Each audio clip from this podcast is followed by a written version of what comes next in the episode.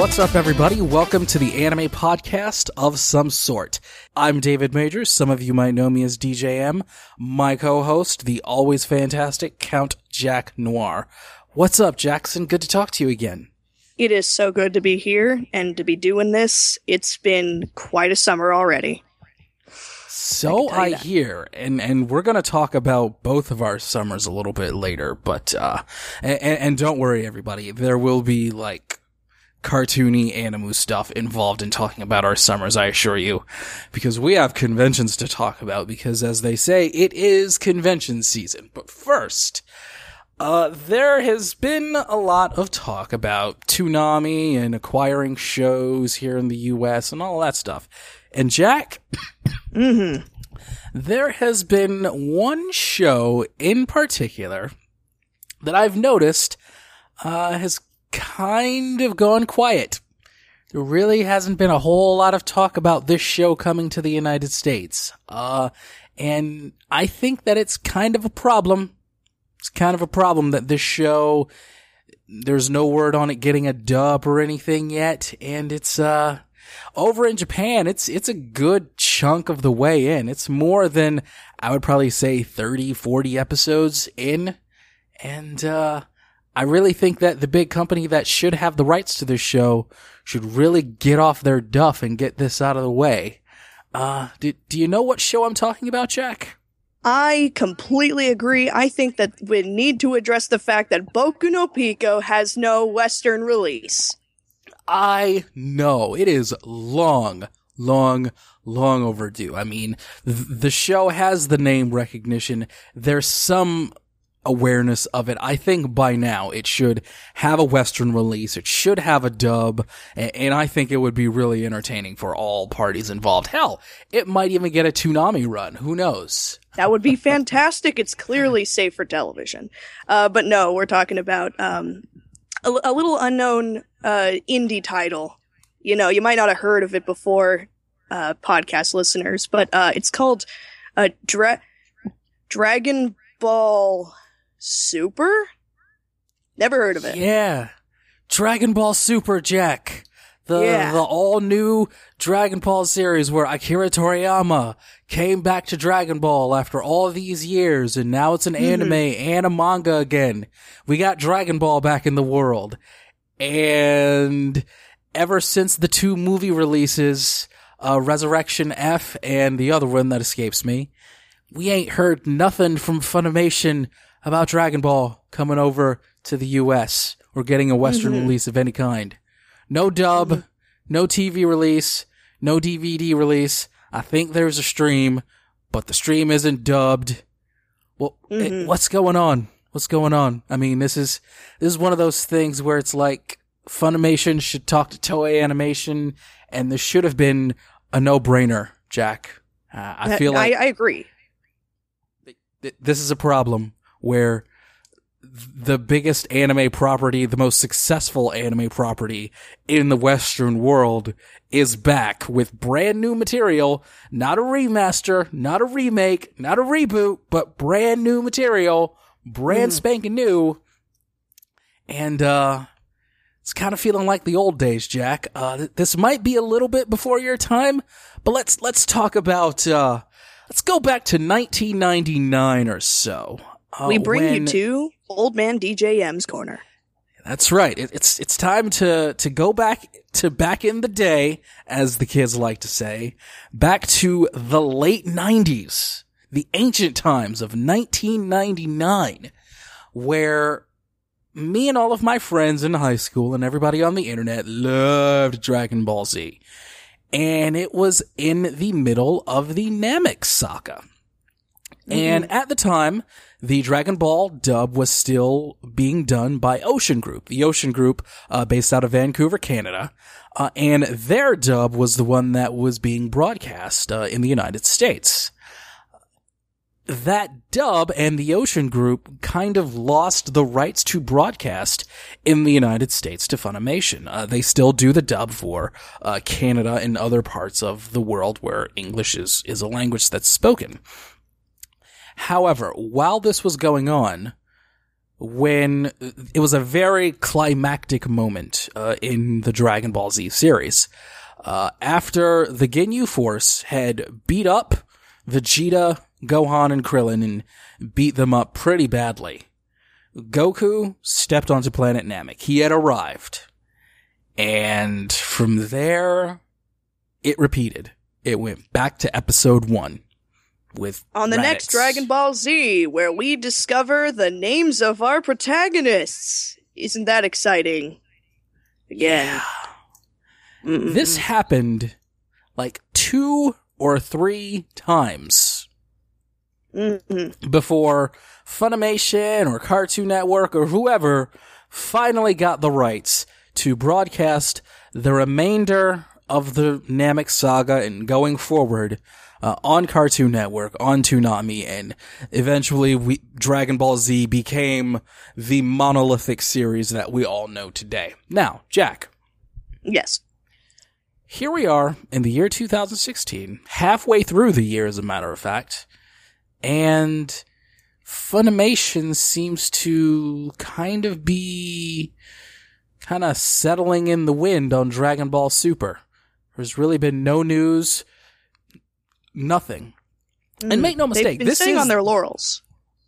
This is their cash cow. This is their number one moneymaker. This is their John Cena for the Super Saiyan reference. I'm wondering what's going on with Funimation and Toei Animation. Shouldn't this have been a no-brainer? I just have a theory about this. I apologize. I'm wondering if there isn't some kind of, and I don't pay, completely absolute scrutinizing attention to what goes on with these companies. I just kind of go, oh, they did that. Yay or nay. So this is just a theory, but there might be some kind of change in attitude, maybe even change in management, whoever is handling decisions at Funimation, because David, I don't know if you're aware, but there's a small handful of anime that are pretty they're pretty centralized in their subject, in their demographic, in sort of taste that applies particularly to people who buy maybe pillows with characters on them to hug when they get home alone at night without a date. Right. So it's almost a curious thought to me of, is this just, are they making what I believe to be a poor decision? Even though we all know sex sells, but I mean, 2D pig disgusting. If I can paraphrase something, 3D is where it's at, please. I feel like they are, maybe, it might be possible that somebody somewhere just kind of blew a gasket and they don't see that as their biggest seller anymore. And even so, that doesn't explain the fact that this has been the biggest thing pop culturally. Even quote-unquote normies who don't know much about anime, they know the big names now. It's become a little bit more of a common thing to talk about anime. So we have, your One Punch Man. We have your Attack on Titan. We have another one that may never see the light of day with its second season. I could live with that, I honestly, but that's my own personal opinion. But this is something that has been around. Even, Pokemon, you think about it. You think of Pokemon, you think of Sailor Moon, and you think of Dragon Ball Z. That's what you think of. That's the Holy Trinity. The Father, the Son, and the Holy Moon Prism, as it were.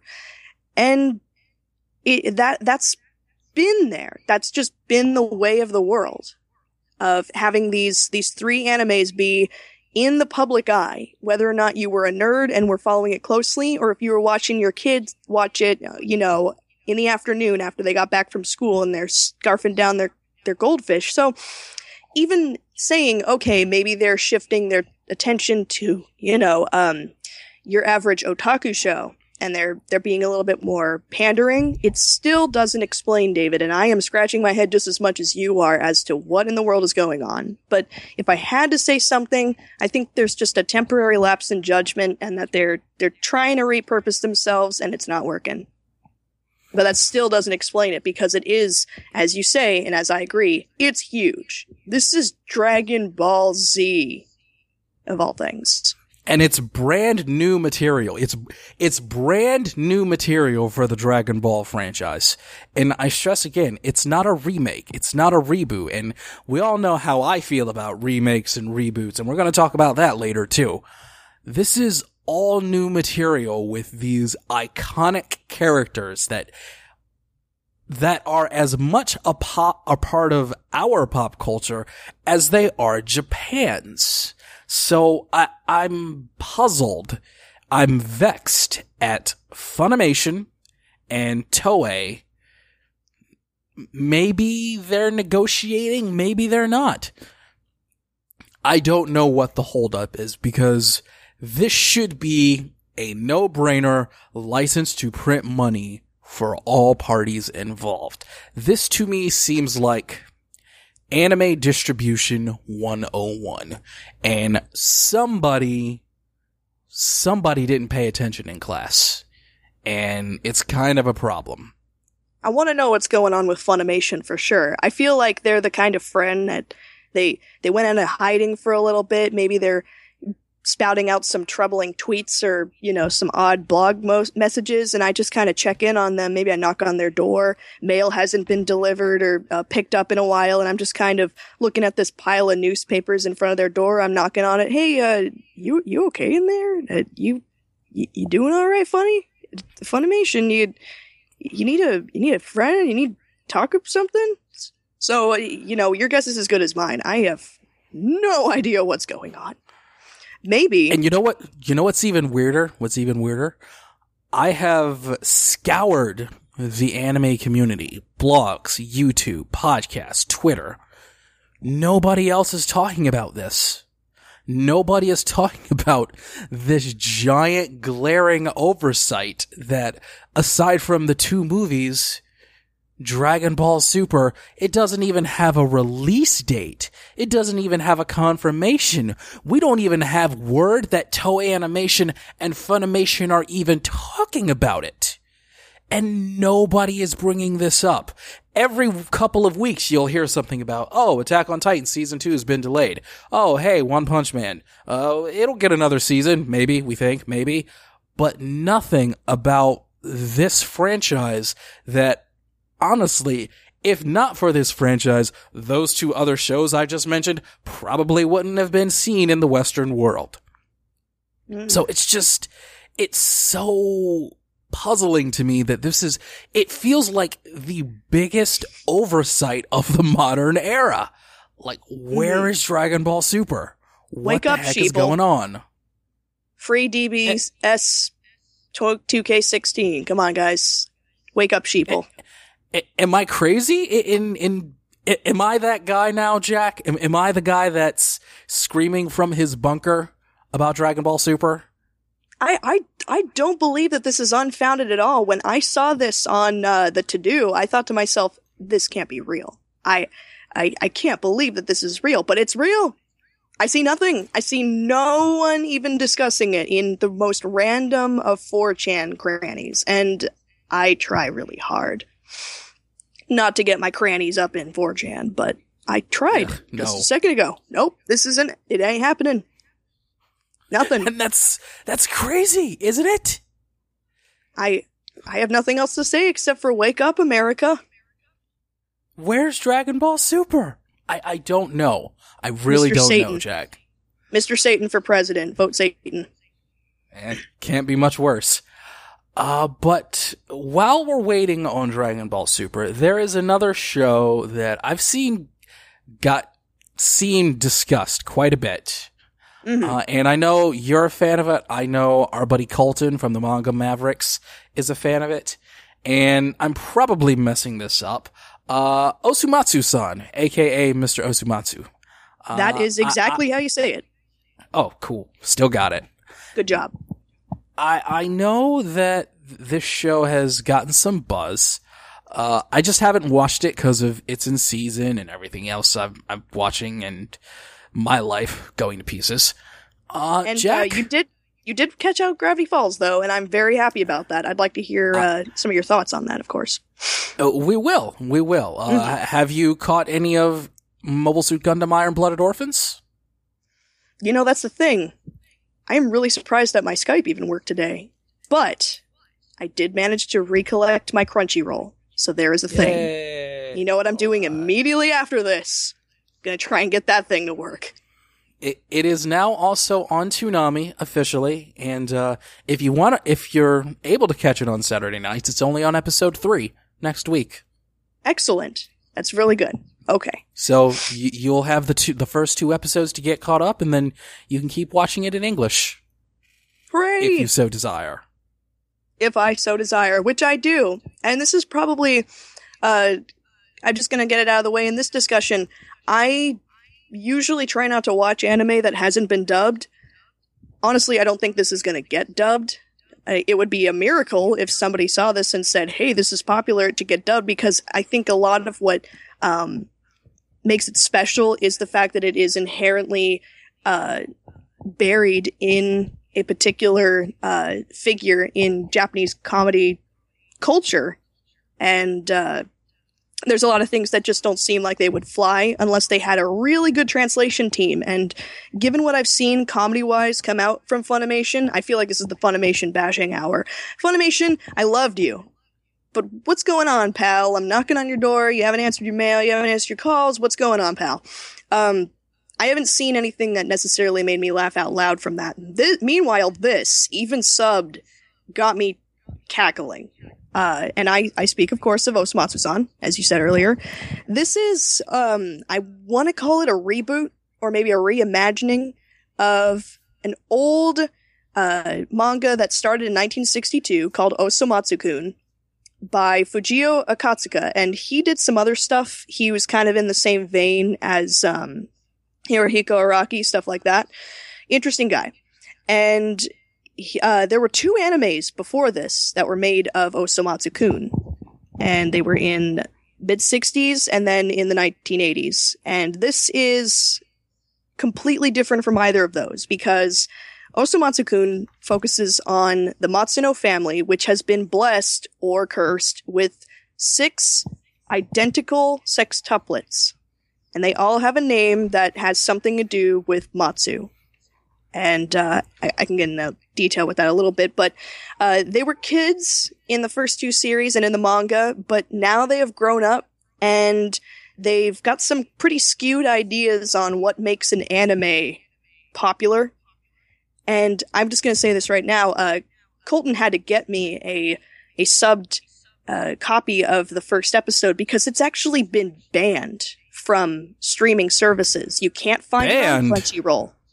You can't find it on Crunchyroll. They've stopped showing it. And I'm just going to say, I'm not going to spoil anything. I think that everybody should, find, on wetollydidn'tpiratethis.com/legal streaming site, find yourself a way to watch this episode, because it will become very evident why it has been banned, because all the anime details, Jackson, details. Well, you start out. Don't leave the A posse hanging, Jack. Details. All right. A lot has changed in the past 50 years in anime, and I believe that the Matsuno family has realized that, and, they just throw in a straight-up Titan, among several other things, but I think that's probably the only thing that they needed to get banned is, you got a Titan in there, and you straight-up call it a Titan, and there's the music and banned. So the first episode was, copyright palooza gone wild, is what you're saying. Yes, they started out, hey, we have a new anime, and it's already started. They're in black and white, and all of a sudden they go, well, I've got a bunch of great ideas that we can make sure that this is popular because, you know, we kind of look a little weird, so maybe if we make ourselves look attractive and sparkly, that'll work. All right, now we got the girls on board. Okay, what else? Well, people really like sports anime. Well, let's dress up like all these animes, and oh, there's a Titan. Really good stuff. Really good stuff. And the rest of the show does not disappoint, but I will say it takes a little bit of time to get used to the fact that 6 of your protagonists all look the same. And after a while, they realize, maybe a couple episodes in, hey, these guys are identical, and even though they have their default expressions that can differ, we might want to color code them. So they start color coding them. Once you get used to it and you can tell who's who and what's what, you can get a handle on who is who. But as far as it goes, they've got some really interesting personalities, and I haven't seen parody like this in a while, especially from goddamn Japan. They parodied Saw and all of the weird spin-off movies of Saw. How many movies have there been of Saw? And like all 14. These different repetitive plots. It's so amazing. I try really hard when I talk about comedy not to just spoil it, but it's definitely worth watching regardless.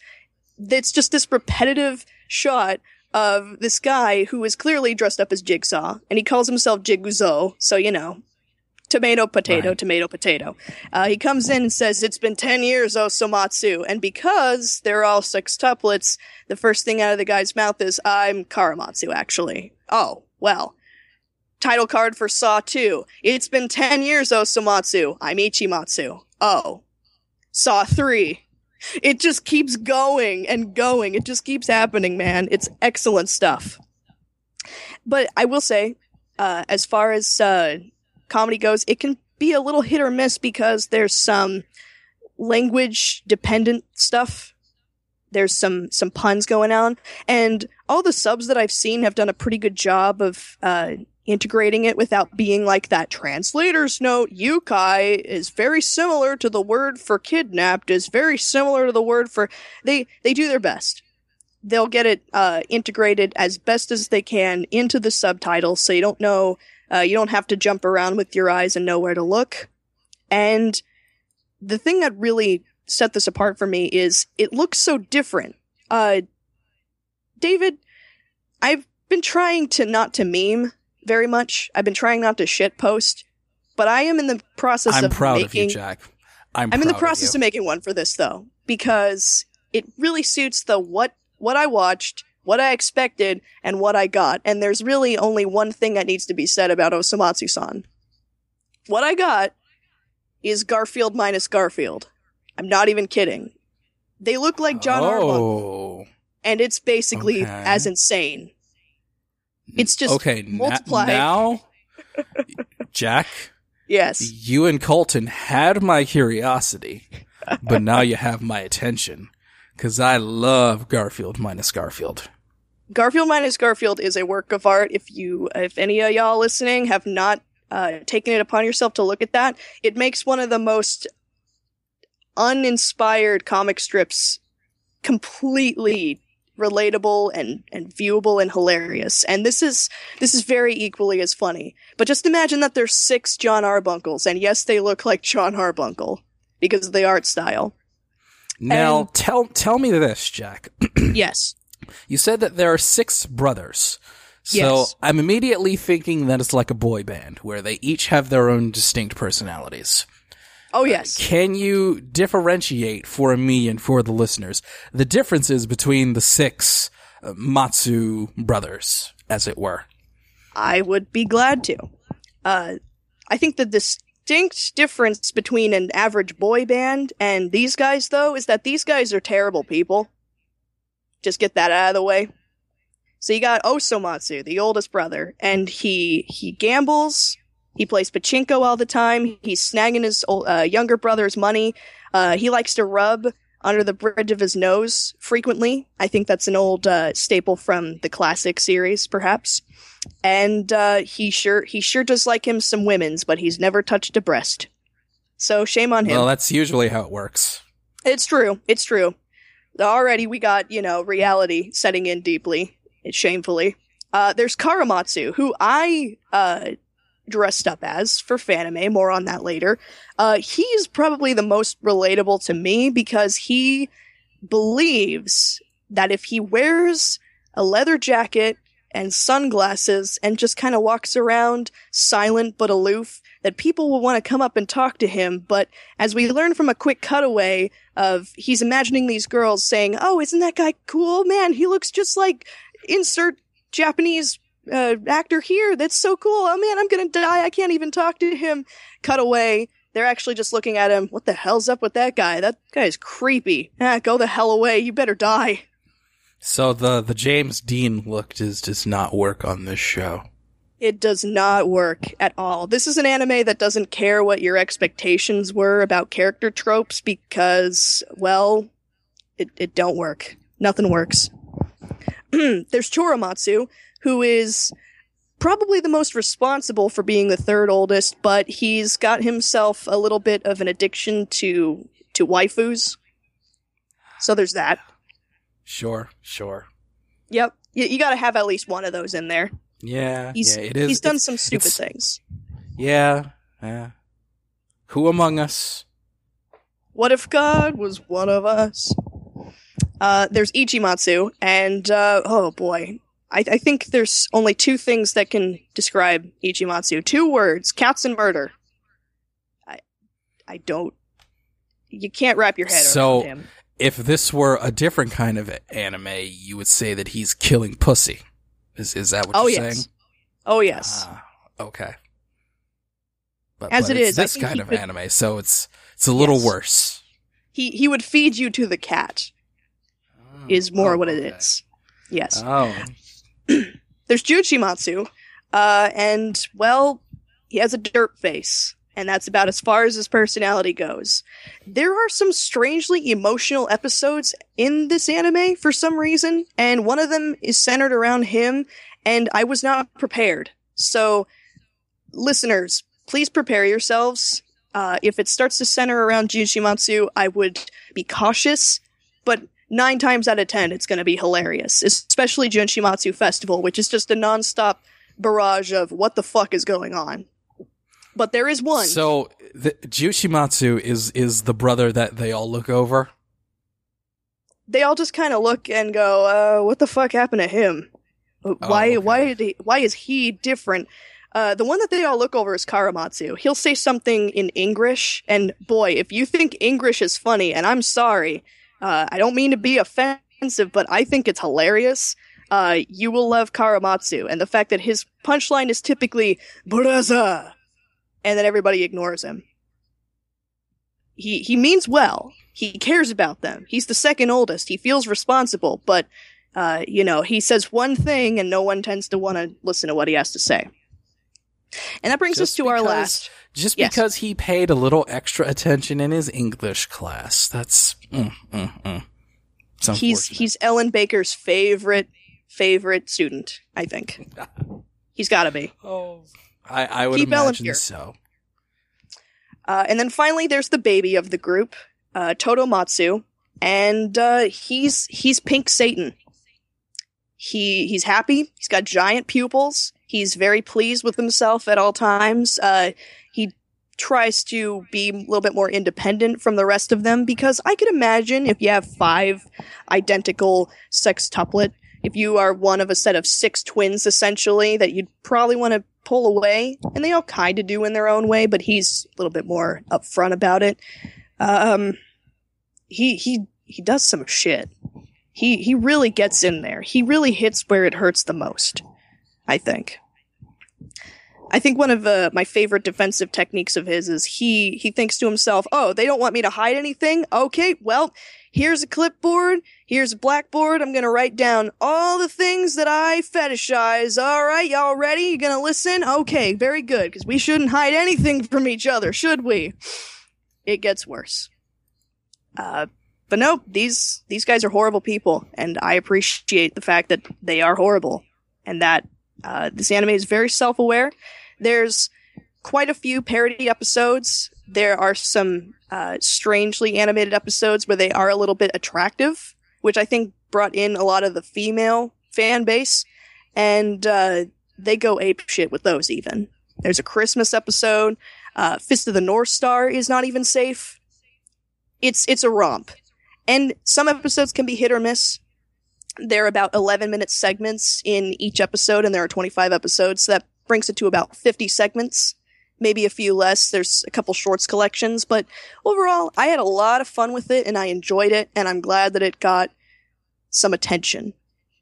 Because it's definitely funny. It's absolutely funny. It definitely sounds like a funny show. I can definitely see why Colton would want to talk about this show. This definitely seems like his kind of show, because the more you spoke about it, the more I kept thinking, this is definitely giving me that Gintama vibe, for sure.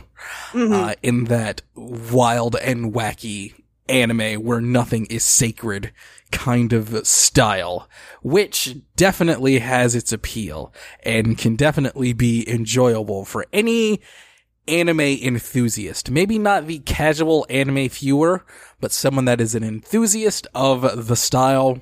It sounds like Mr. Osomatsu could definitely be something to enjoy. So once again, this is one that I am intrigued by, and what you said regarding the possibility of it having a dub and things like that, it reminded me of a show that I really fell for all the way back in 2005, 2006.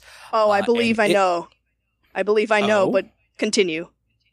This was a show that I first saw on Adult Swim. And I gotcha. And not only this was a show that I bonded with a significant other and we ended up being together for a little bit over a year. And one of the things we first bonded on was our enjoyment of this show. I believe continue. I apologize. And just how utterly wacky this show was, and how ADV took this property and just did whatever they wanted with it, rather than try and adapt the very Japanese humor and very Japanese jokes. They did one thing with it, and then they did another completely different thing with it. Jack, you seem to have an idea of what show this is. Do you know what show I'm talking about? You speak, of course, of Super Milk Chan. Ring-a-ding-da-da-ding-ding! Super Milk Chan. You dumbass. This is what this show reminds me of. Mm-hmm. And I will say, once again, I am intrigued. Let it be known, once again, that I am not close-minded. I'm enjoying My Hero Academia when I catch up with it, so that's a shonen.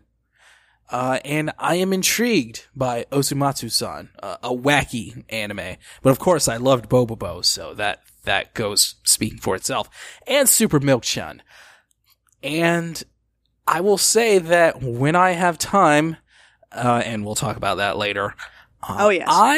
I'm not opposed to checking out Mr. Osomatsu. I'm intrigued by the premise. The art style is a little weird aesthetically to me. I don't know if it is good for my brain. I'm not sure if if my brain is enjoying it right now, what I've seen of it. But let it be known, once again, I am intrigued. So Jack and Colton, if you're out there listening, thank you. I will check it out. And I will report back, just like I will report to you now on Gravity Falls. Excellent. And I've gotten through about 13 episodes. And I can say for certain that the main character, whose name escapes me, Dipper, is a great dude. He is a fantastic protagonist. He is the kind of relatable but still having a personality of his own that you don't see very often anymore, in that so many times in animation and games and so many things, there is a protagonist that just is really an avatar for the viewer or the player. Dipper is not like that. And I like his personality. I like his struggles. I like his triumphs. And I like how he handles dealing with all of the things going around him. And Dipper's my dude. I'm definitely giving Dipper a thumbs up, just as a protagonist and as a dude. His sister, whose name really escapes me. Mabel. The first thing I said to you, Jack, was I had noticed that she was voiced by my actress waifu 1A, Kristen Schaal, formerly of Flight of the Conchords, Bob's Burgers, Last Man on Earth, plenty of other things. She is my 1A favorite actress in the world.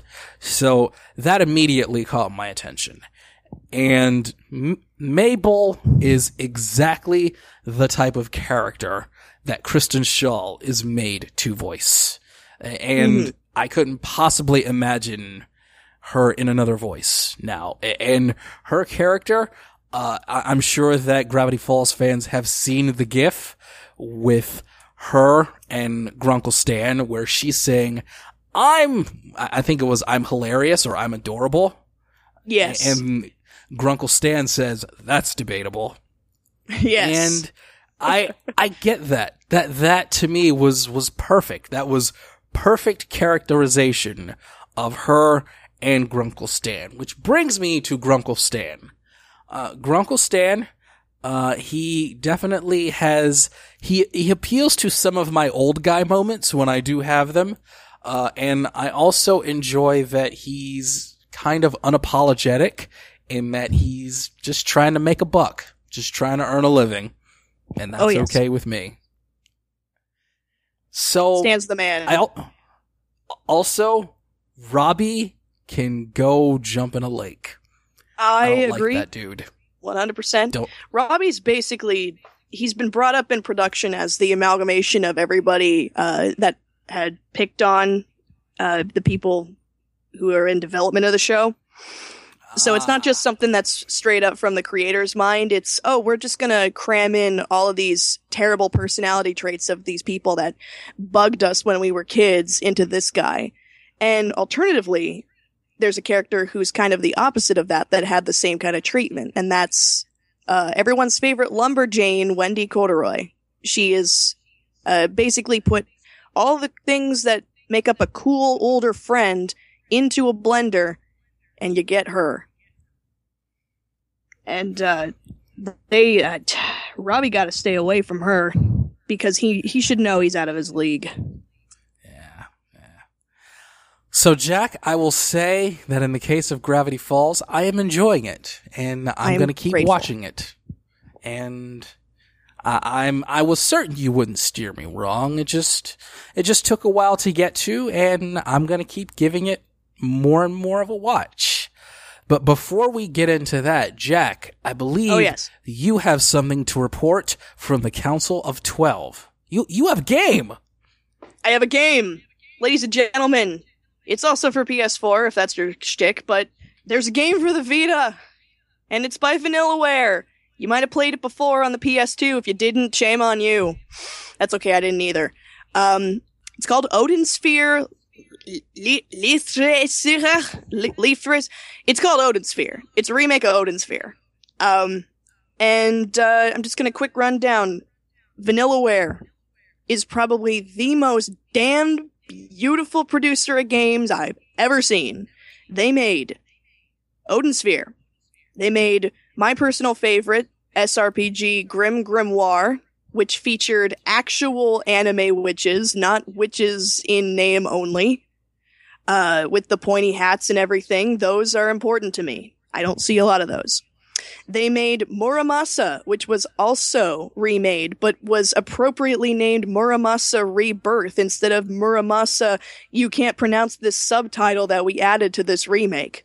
They also added DLC missions called Genroku Legends. So if you are a member of the Council of 12, that is available for you. Some new, some old. And they also made Dragon's Crown, which if any of you have ever seen, Tiggle biddied a sorceress with the staff that she puts. It looks like it's the staff from Quest 64 up in her hooch. That's Dragon's Crown, which is probably ironically the most popular. But Vanillaware has a really, really solid formula. They make 2D scrolling, beat-em-up style, fighting game mechanic, deep-level adventure games. And you level up your character by eating food, planting seeds, and eating the stuff that comes from those seeds. You customize your equipment, you earn your gold, you follow the story. And Odin Sphere is no different from that. You have a choice of 5 characters, but it's not really a choice because you go through them chronologically after you finish each one's mission. Then the next one becomes available. And I maybe got it a couple weeks ago, and I'm already to the 4th guy out of 5, so. Really good stuff. Excellent animations. Everything feels satisfying to do when you're attacking. It's highly encouraged and very much something that you will want to 100%, because the option will be there, and it will be very addicting to put down. There's been many times where I'm breaking away from my responsibilities and going, no, let me take a few couple seconds here. Let me just finish doing this. Let me just finish going to this place. Let me do this. Let me finish that. And Muramasa is very similar kind of way. Vanillaware, ladies and gentlemen, published by Atlas. Atlas don't screw around. It's available for download. But I believe it also got a physical release because Muramasa did, and I believe this also did. Good stuff. Odin Sphere Leifthrasir.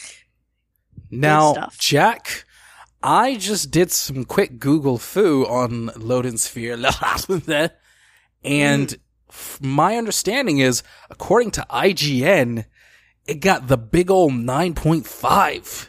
So, hey now. Also, it would appear as though the port between the PS4 and the PlayStation Vita appear to be pretty much a 1-1 port.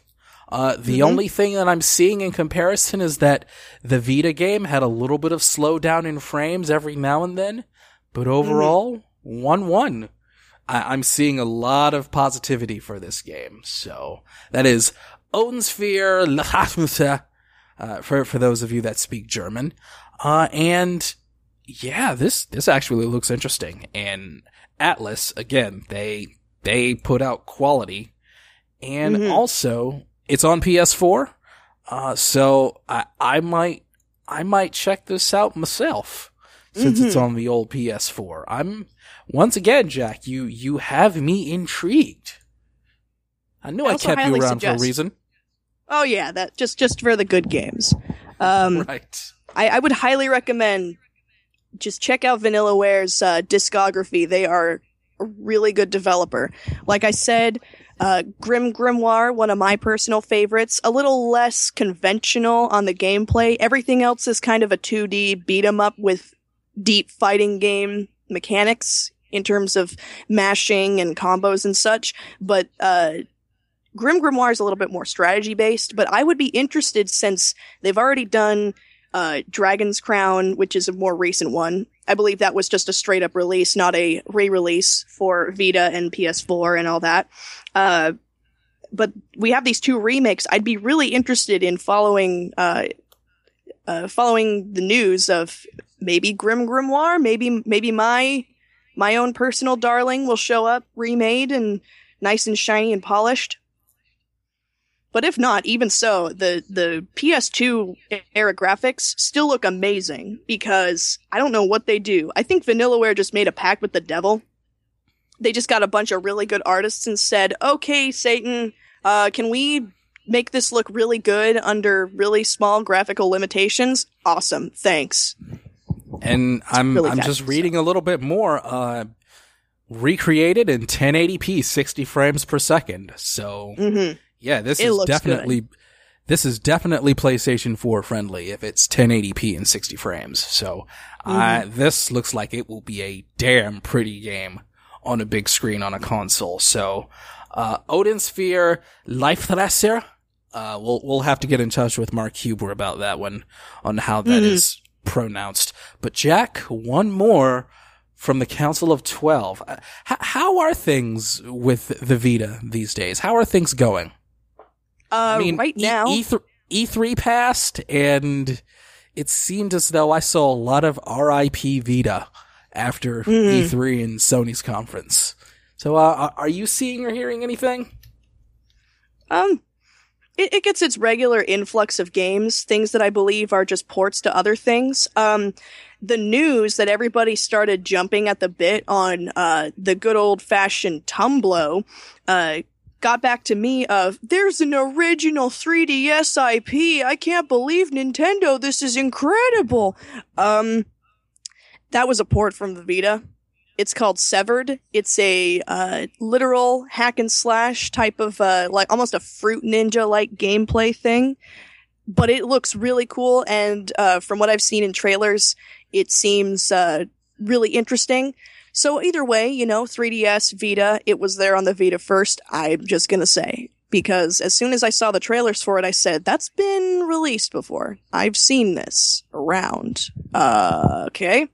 So I feel like maybe it's just a matter of bad press. There are still games continued to be influxed in there. Flash sale went on for certain games, such as Steins Gate, which I know the visual novel is the original source material for the anime of which you are very fond of.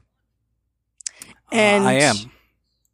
I had not checked it out before, but now that it is cheaper, and I do have some credit on the good old-fashioned GameStop, otherwise known as We Own All Video Games. Power to the players. I will check it the hecky out. In addition to...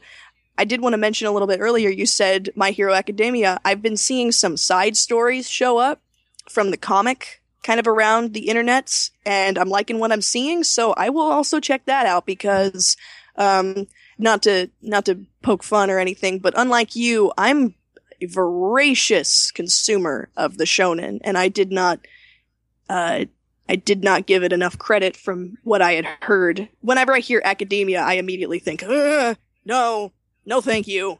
So, I've got good hopes. And I got good hopes for Steins Gate, and I got good hopes for the potential of seeing Iron-Blooded Orphans. Have you watched the Steins Gate anime? I have watched the clip that you have linked to me once on the Twitter of, I'm that scientist! It's so cool! Son of a bitch! Okay. That is probably the most... bat spit moment in the anime, but I still highly recommend it. And it works in context. But since that last game you talked about is kind of a remake of a game that was on the PS2, Jack, I have an issue that I've got to discuss because there is a problem that started in Hollywood, but quite frankly, it has made its way to Japan. We're all out of original ideas, Jack. Everyone is completely out of original ideas. Yep. All gone. All gone. And if you don't believe me, there is a movie that is going to be coming out, a horror movie, as most of you know. Japan and East Asia, Korea, they do a lot of pretty good horror movies. The Ring, The Grudge, many, many others. A movie that is about to come out is called Sadako versus Kayako. Those names might sound familiar to you because those are the two main girl antagonists from The Ring and The Grudge. Yep. They are doing a versus movie in Japan with two characters from two previously successful movies. Jack, Japan is completely run out of ideas. They're completely out. I can't believe it. What are we going to do, Jack? Everybody's completely out of ideas. I remember the last movie that I really, really evangelized and enjoyed was Inception, because I'm really pretentious. And then after that was Interstellar, because I'm really, really pretentious. And I, for a little while, I turned into a Christopher Nolan fanboy. Not just because of his work with the Batman movies and his other films, but the fact was that every time he did something, it was different from the last. He wasn't after Batman, to which he said, yeah, I'm done with Batman. 3 movies, I'm done. I don't care how much money it's making me. I'm done. Mm-hmm. And you've got to respect that. And then Inception and Interstellar. And the guy is fiercely original. There's a serious lacking in that. And it's happening in Japan now too, with movies and with anime. How many years has it been since so many people that pay attention to anime are complaining about shows that appeal to a certain demographic or fall under a certain genre and don't do anything different from other shows? Or if it's trying to do something different, it's just a parody, and it's a comedy parody, and it's just making fun of all of the other tropes, but really still using all of the other tropes that it's supposed to be making fun of. It's frustrating.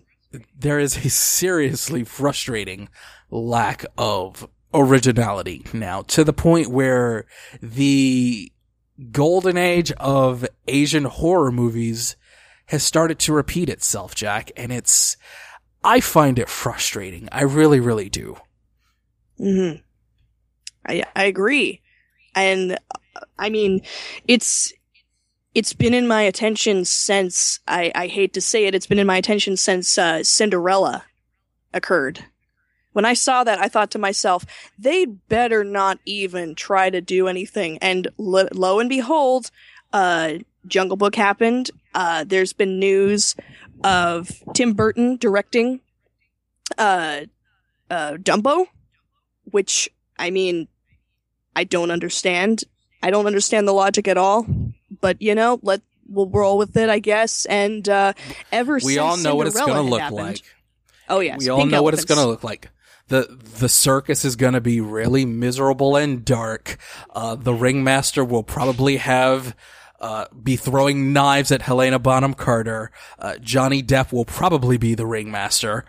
And we all know what it will be. So let's just, and when you say Tim Burton, even all of Tim Burton's tropes, I just spat off like 4 or 5 of them. And I just sigh in exhaustion over. It's Big Fish. It's Big Fish all over again. With even more elephants. Oh my. And there has been news ever since Cinderella of good old-fashioned Hermione Granger, Emma Watson as Belle in Beauty and the Beast. I've heard no others from there, but I know that's going to be a thing because everybody sure loved that. And, you know, we got to get those butts in the seats. And just to bring it back to anime again for a second, for years, I would give Dragon Ball fans so much of a hard time about the latest Dragon Ball remaster, or the Dragon Ball HD remaster, or the latest Dragon Ball Z Super Limited Super Duper remaster, and then Dragon Ball Kai, and just... re-release after re-release after re-release after re-release. And then when it came to Toriyama doing brand new material, he released the 2 movies first, and then Dragon Ball Super. If you actually pay attention, the movies are basically telling the story of Dragon Ball Super just at a much faster pace. They're telling the stories. And just to bring it back, one of the things that I've always liked about the Gundam franchise is that when there is a new Gundam series, it is almost always completely original. It is brand new, it is standalone, and if it is part of a previous series, it is the conclusion to that series. It's not just, hey, we're doing this again. Well, except for Gundam Seed, but, you know, that was Gundam Seed Destiny. There was a whole can of worms with that. But that's the thing I like about the Gundam franchise. It very rarely repeats itself, except for things like Gundam The Origin, which is a telling of the original Mobile Suit Gundam story from a completely opposing perspective as the story was once told. It's telling it from a totally different side of the world. Ladies and gentlemen, G Gundam. That's all I think I need to say about that. And G Gundam, standalone, and with all of the other Gundam series, is great. Yes. Mostly because it is standalone, like a lot of other Gundam shows. And at the time, in 1994... that was exactly why Yoshiyuki Tomino was like, yeah, you know what? We've been doing this Gundam thing for a while now, guys. Well, what do you say we switch it up and do something new? Hey? Yeah? Yeah? All right, cool. It's time to switch it up. Let's do something new. Lo and behold, G Gundam. And Sunrise recognized that yeah, it's okay to keep things fresh. It's okay to keep things a little new. Yes, there is that framework of the Gundam robot, but you cannot tell me that if you watch Gundam 00, it is the same framework as Iron-Blooded Orphans. They are two completely different franchises that could stand alone very much by themselves. But then there's so much in Japan and now just all over the world that is just cashing in on what people already know and enjoy. And it's just so frustrating. It's very frustrating. There could be so much more to this, to media, if we can figure out what works, but it's been said by so many people in all industries, particularly Hollywood, of there are already going to be people trying to pawn off of what was successful in Deadpool. They're gonna try their own self-aware, extremely violent, extremely sexual and profane superhero films. They're gonna try whatever worked exceptionally well in your average comedy yuck fest. They're gonna just continue to recycle these tropes because what happens is it's risky to try something new. But if you try something that people have been proven to get their butts in the seats for, it's gonna sell, regardless of whether or not it's good, if it's worthwhile to contribute to the human footprint of media. What matters is it's about money. To paraphrase Epic Rap Battles of History, if there's one thing I learned, this game is about motherfucking money. And you don't get a lot of artists trying new stuff. I even saw, just to bring it into maybe a current experience, I even saw Finding Dory, and it was very good for what it was. It's still extremely hinges on a previous IP, but it tried some new things. It tried to bring in different storytelling devices, but it's still dependent on having seen Finding Nemo, which 90% of the 9-year-olds that were in the theater probably hadn't seen before. But that's okay. Oh, you think so? Animated. You think so? It's for kids. You think so? Mm-hmm. I'm sure a lot of those kids saw Finding Nemo, because I'm sure a lot of those parents bought the DVD or have it on streaming, probably even to watch themselves and watch with their kids. I'm pretty sure they did. Given how they randomly screamed and didn't seem to understand a lot of the callback jokes, I'd say no. A lot of kids were ejecting from their seats and not paying attention when I saw it at the matinee, when they have an almost shot-for-shot reproduction of how Marlin, our good friend, played by Albert Brooks, is panicking because he didn't see which way that the boat went with his son that had been kidnapped. So it was really interesting to me to see the fact that it doesn't matter because It's an animated film. It's going to get kids in their seats. It's going to get the parents to avoid having to think for a couple hours unless their kid bursts out. This is the exact same conversation I was having with my friend Josie last night as we were seeing Independence Day, when we were talking about not just Finding Dory, but the Ice Age movies. This is the exact same conversation about getting kids to shut up for an hour and a half. It's the exact same conversation. Mm-hmm. And Independence Day, another example. I saw it last night, Independence Day Resurgence. Overall, not terrible. I have only one big quibble with it. And that's the fact that the movie stars Thor's little brother instead of the character that's supposed to be Will Smith's son. That was my one major quibble. I have a bone to pick with that as well. That doesn't seem fun. Overall, it was fine. Would you say not as many jokes as the first one, but. Mm.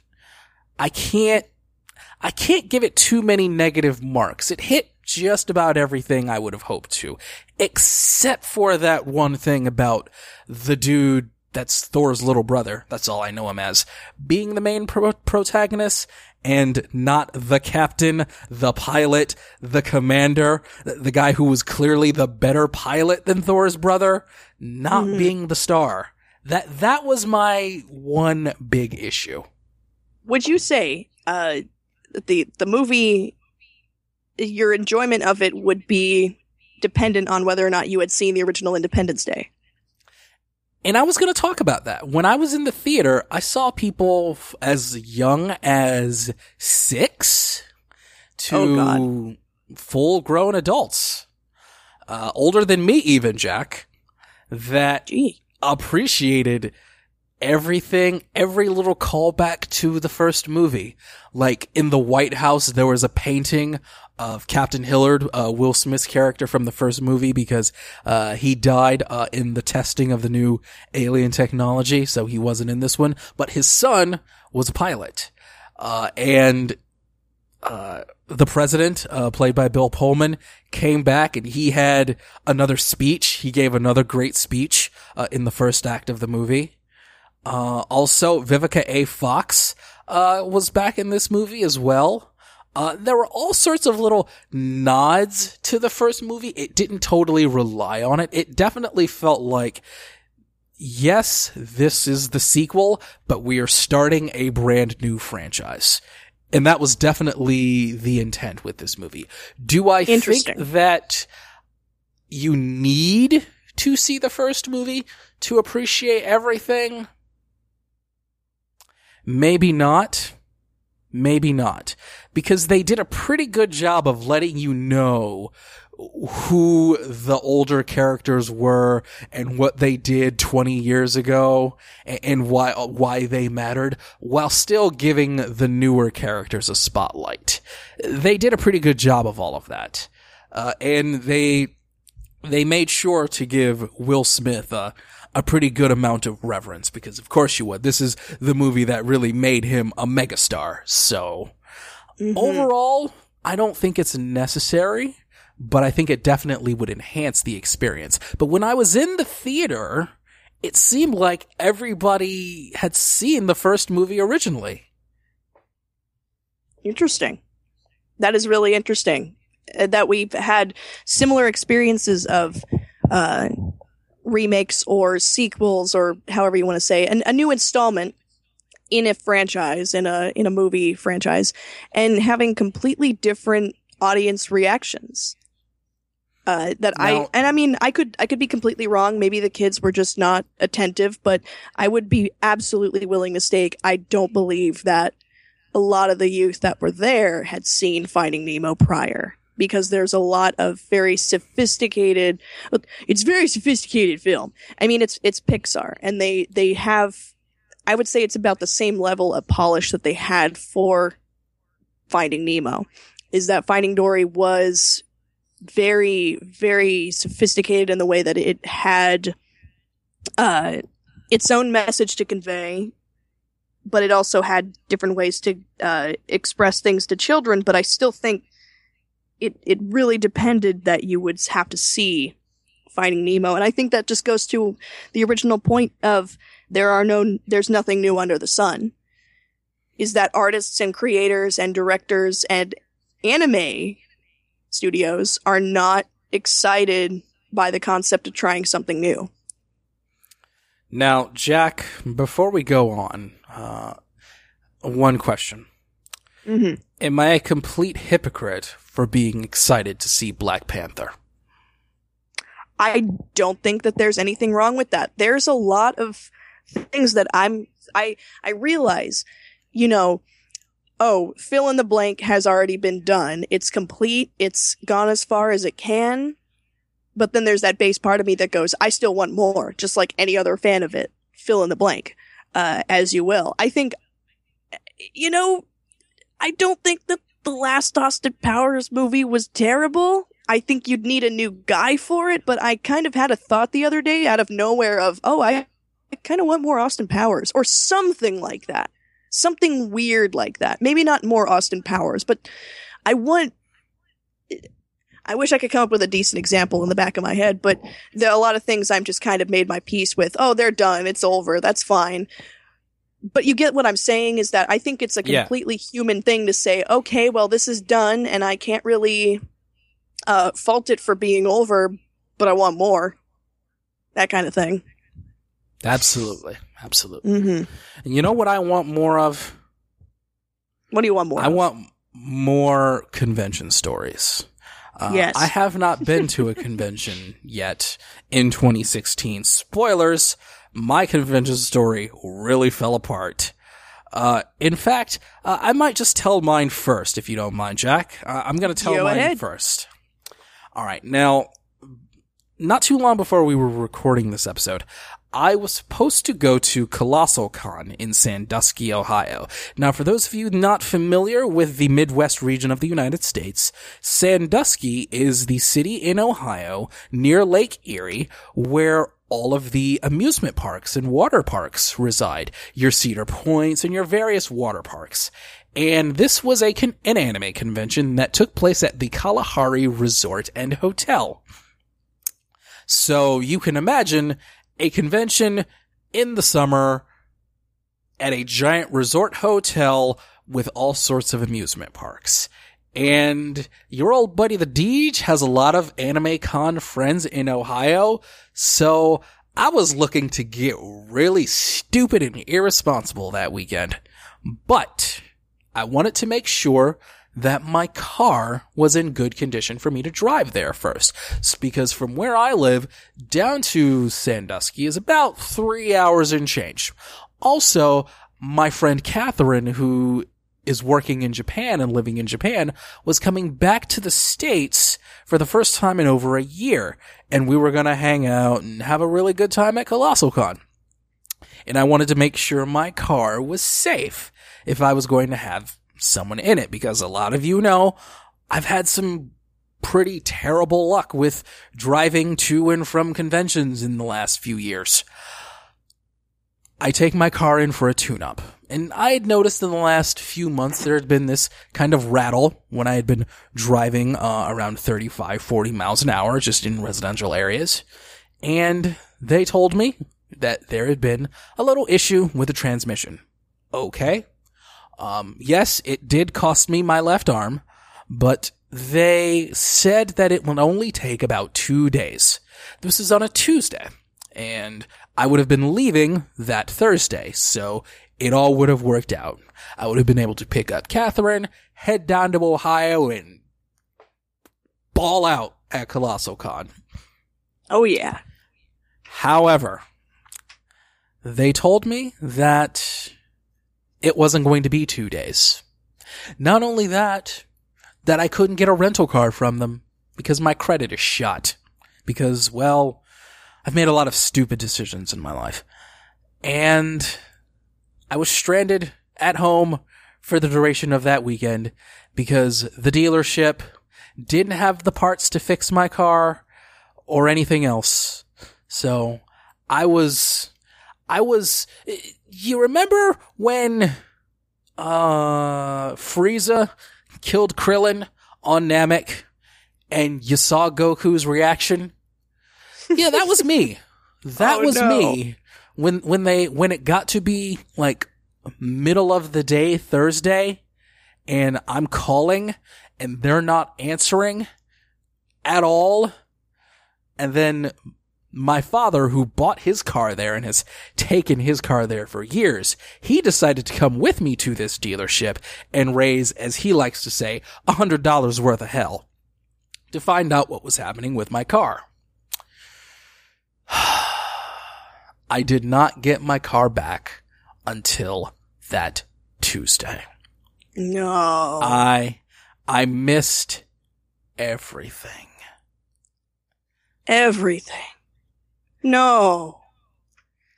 Moment of silence for the con that wasn't.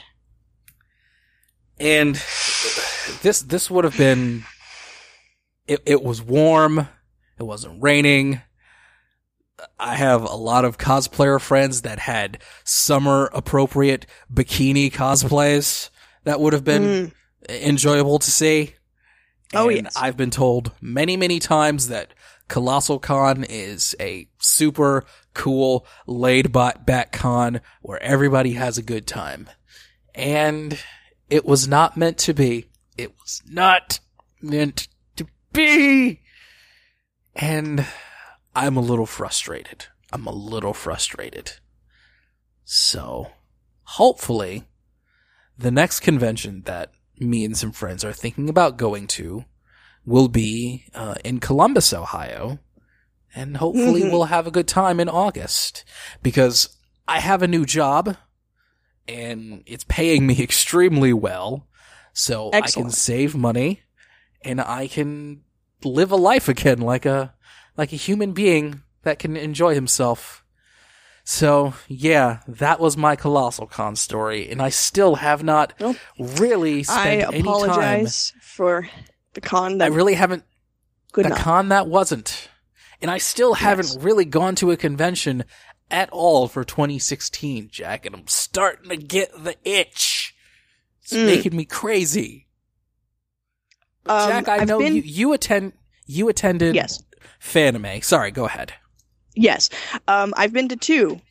So I guess neener. I don't feel good about neanering you, but I feel like I need to neener. So neener. Okay. I went to Sac Anime Winter and met a lot of really, really cool people, all a lot of which had to do with Gravity Falls, which was really cool.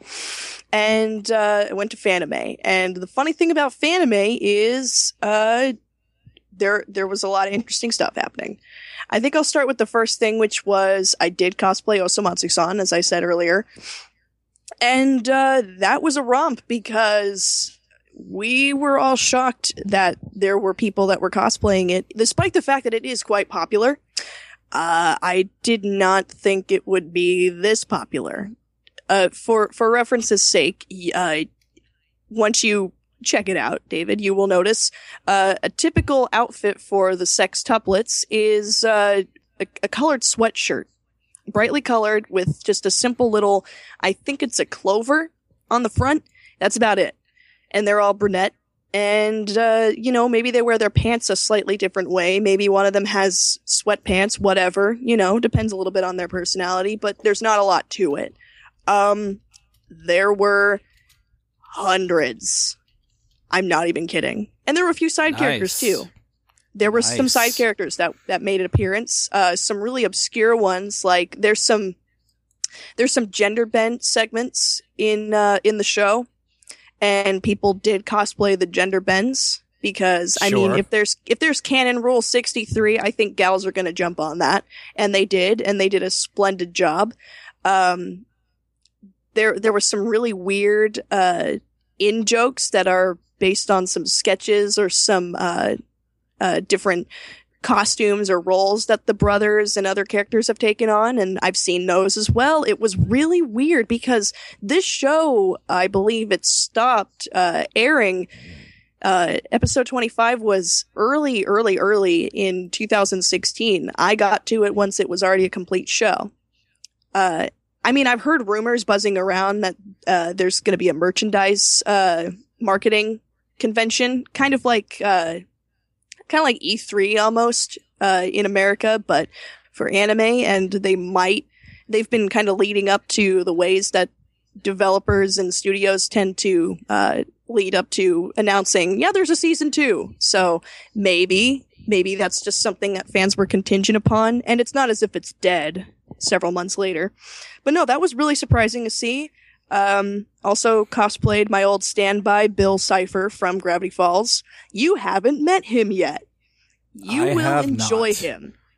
I think you will enjoy him, and you will see why Jack, he's his favorite. I do enjoy you, so I'm excited.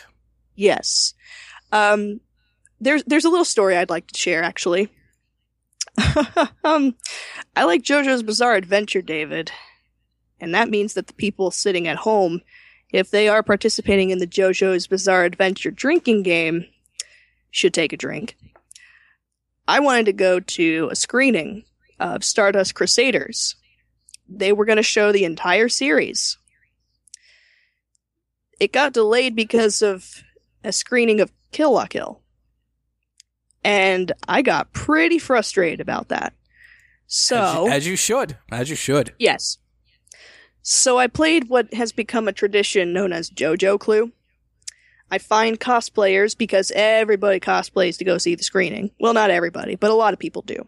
Or they wear the Do You Even Pose shirt that I love. And we played. We tried to discover who was the one who done it.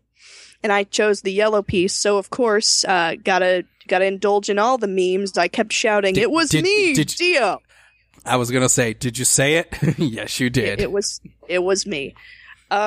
Eventually, that turned out to not take up enough time because Kill la Kill's freaking long. I had no damn idea how long it was because I didn't give enough of a shit. So I kind of stepped into Hentai Night. And I won't go into full detail, but I will say, Hentai Night's interesting. Because yeah. I expected it to be a lot shadier, a lot more along the case of what Paul Rubin had to go through, but no, it was just a lot. For the most part, it was a lot of really overly hyped people for no reason, just deciding to come in and riff the fuck out of it. It was so excellent. Hentai Night is a romp. Title we saw, I don't think you're ready for this, David. This is what we watched on Hentai Night. It's a little thing called "Please Rape Me." I think that defeats the purpose. I will say that this is not the first time I've heard of this series. Neither is it mine. That's as far as I'll take that. Okay. It was excellent. Got a really good chant of fuck her there," which was excellent. Lots of shouting at cervical things happening. I don't know. It was interesting. Not something I look forward to, but it would be something to kill time with should this ever happen again in the future. But it was an experience, and I enjoyed it. But you know what I enjoyed more? I enjoyed introducing friends to JoJo's Bizarre Adventure, particularly Stardust Crusaders. Fans new and old saw from the very beginning all the way to the very end, with the aid of caffeine, the rise and fall of our favorite characters. And I keep forgetting every time that a new part comes out. You know, right now we're in Diamond is Unbreakable Part 4. I keep forgetting I don't really have a favorite. As much as I keep going, oh, this one's great, this one's great, this one's great, it always changes to whichever one I've recently watched because, David, it's all so good! I can't believe it! That is what you hear. And that is as far as I will take that. I won't shame you for nothing because I get it. I do. But what I will say is I'm thankful. It was a lot of fun. There was a surprisingly small amount of Homestuck and Steven Universe cosplayers this time around, which is Homestuck really... is coming back? No. There was a surprisingly small amount of both. Oh, okay. Very and Steven Universe? Yeah. I guess body paint's gone up in price or something, because I didn't see a whole lot at all. That was just how it was for a little while with My Little Pony Friendship is Magic. You know, just for a while, it was everywhere. And then, phew, not nearly as much. Like Hitalia, one minute, it was everywhere, every convention. And then, phew, gone. Nothing. I hope. I can only hope, because honestly... I every once in a while, I'll think back to that existing and go, seriously? Just in my head. Seriously. Which one? And it wasn't completely gone. I don't have enough of a bone to pick with Homestuck. It's gotta be the latter. David, I don't know why I keep having that morbid curiosity, but it's not getting any better. No, it's not. It's not. See, I guess it's because I never had the highest expectations of the show to begin with. I guess that's why I'm not so visceral in regards to Steven Universe. And I saw the fad come. I saw cosplayers for it everywhere. And now you're saying that it's starting to die out. I'm not entirely surprised. And... if you're saying it's not really getting that much better, I'm not surprised by that either. I never thought it was an animated abortion, but I don't think it was ever really worth the attention that it got. So the fact that it's simmering down, I guess now that I think about it, I'm not that surprised. Because you gotta remember, these are teenagers. Teenagers move from one thing to the next fairly quickly. You know what's frightening, David? I hate to bring this up. I know you might have a little bit of some emotions mixed with this, but I'm starting to see, oddly enough, Clarence kind of get a following on the social media, and I don't understand. I don't understand at all. What did you just say? I said... that Clarence seems to have... It could be small. I haven't gauged enough. I wasn't morbidly curious enough this time to go into it deeply, but I've seen some fans of the Cartoon Network show Clarence, and I don't know what to think of humanity anymore. You went to Fanime as well, right, Jack? I did. Tell me about that one, too. Tell me about that one before I'm going to start my breathing exercises, so just tell us a little bit about Fanime. So Fanime tends to be the one where I go for all of my merch, and there wasn't a lot of it. It wasn't a lot that I really saw. I did go to a cosplay meetup. I try not to... get too involved in, oh man, look at my cosplay, I'm amazing, but it was quick, it was a popular thing. I was Karamatsu from Osomatsu-san, so I went to the Osomatsu cosplay gathering, and the results are fantastic. A lot of really good people, good fun, it was a romp. There was something that was interesting to me. The suggestions that were given were all over the place for all different types of poses. Some things went without saying. I don't want to get too contextual into it. Some things were basically recreations of scenes from the show. But there was one that really, really stuck with me. And I think just given the information I've given you about the characters and how Karamatsu's kind of the scapegoat, the one that we all just kind of look at, ignore. He's there, now he's not.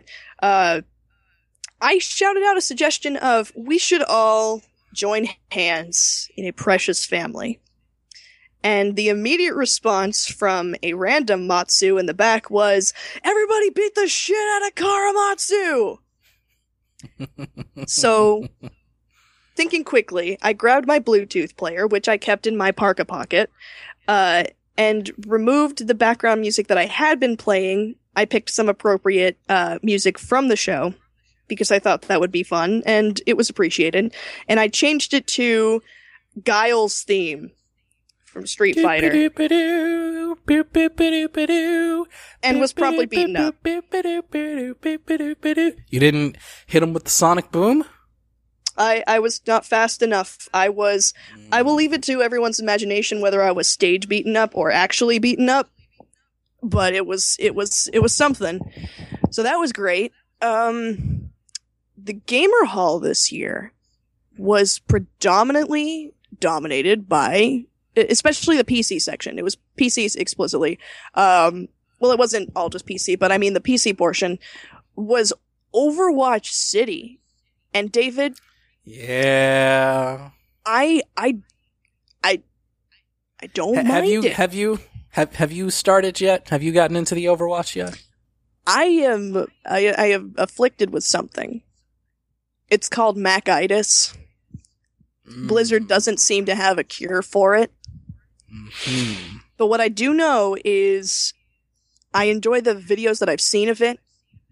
I don't really understand the plot outside of what the Honest trailer describes as it's The Incredibles with a little bit more murder, which I would just pigeonhole into saying that's just Watchmen, but I know there's a little bit more to Watchmen than that.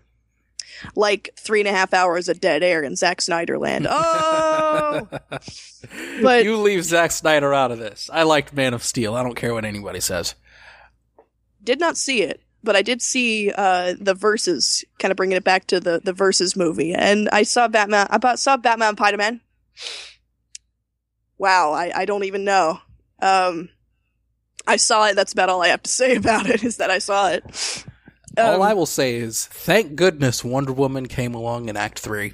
That's what I have to say about that movie. And Lois Lane. Holy crap, Lois! What were you doing, Lois? Oh, that's my other waifu, Amy Adams. That's my other waifu. I love Amy Adams, but Jesus Christ, Lois, you could have, put the staff anywhere else. Yeah. She could have done anything else. Literally, she could have not even done anything and she would have been a better help. She was a hindrance. But regardless, Overwatch was a thing. And afterwards, I said, what the hell is Overwatch? And when I finally got a chance to myself this summer, I took a look. Did the entire game room stop and look at you? And did everything just go dead silence when you said that? Nah. I was basically given a one-way ticket to the garbage can, but that wasn't anything new because I was dressed up as garbage. So, that's listen a joke. To me. Anime community of Northern California, you better stop pushing my co-host Jack around, or you will get somebody from Detroit to put you all in check. Stop pushing my co-host around. You got that? Detroit's like a scarier version of Baltimore. Maybe. Detroit is, well, yeah. Am I wrong? Six of one, half dozen of the other. Yeah. There you go. Detroit is like Oakland in the Midwest. That's what it is. There you go. So, yeah. Don't mess with my co-host. You got that? Oh, ladies and gentlemen, what I've seen of Overwatch, I don't mind it. It's not something that I can personally obtain as of late, but I appreciate it. Thumbs up. A month later, I'm liking what I'm seeing, so please don't hurt me. If you do see me dressed up as Karamatsu, though, you are encouraged to tell me that I am painful, because I am painful. Well, I will say, on the subject of Overwatch, once I have my new job and have income, it is number 3 on my video game depth chart, with Guilty Gear... something else, and Overwatch is number 3. So is Odin Sphere on that list now? It might be. It just might be. It could be. It just might be.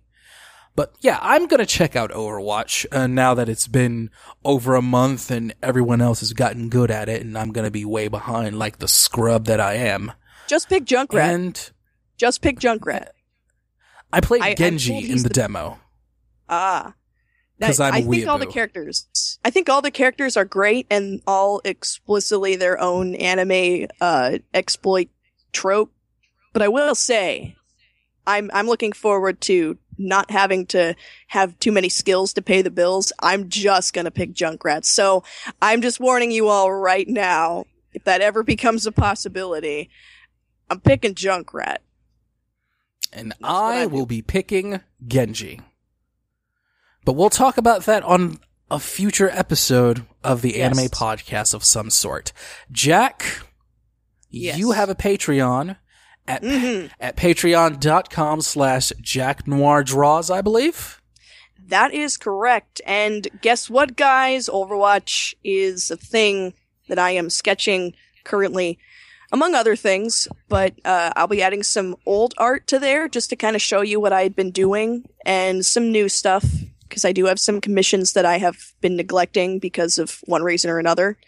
But I highly recommend you come over and if you want, throw a little money my way, not for very much, you can get a quick sketch of an Overwatch character. And if you throw a little bit more, maybe you can request a full color, or maybe you can request a little bit more, like maybe one or two of your faves interacting. Do you ship Bastion and, I don't know, Diva? I guess they've got some robot motif going on. I don't care. Bring it in. I'll have them high five or whatever. It sounds like a good deal. It's because it probably is. Patreon.com Jack Noir Draws. That's JackNoire Draws. DRAWS. Thank you. Don't forget the E. Don't forget that E. And of course, Mechanical Symphony is on Tumblr as well. Mm-hmm. And you can spell that as easy as you can spell that phrase. I believe in you. You're a good speller. I won a few spelling bees in my day, and you can see my spelling at my Twitter handle at JustCallMeDJM. I can still spell. I use proper English and grammar on the internet because I am the unicorn. I'm the only one left that does, or at least tries. I try my best. At JustCallMeDJM on Twitter.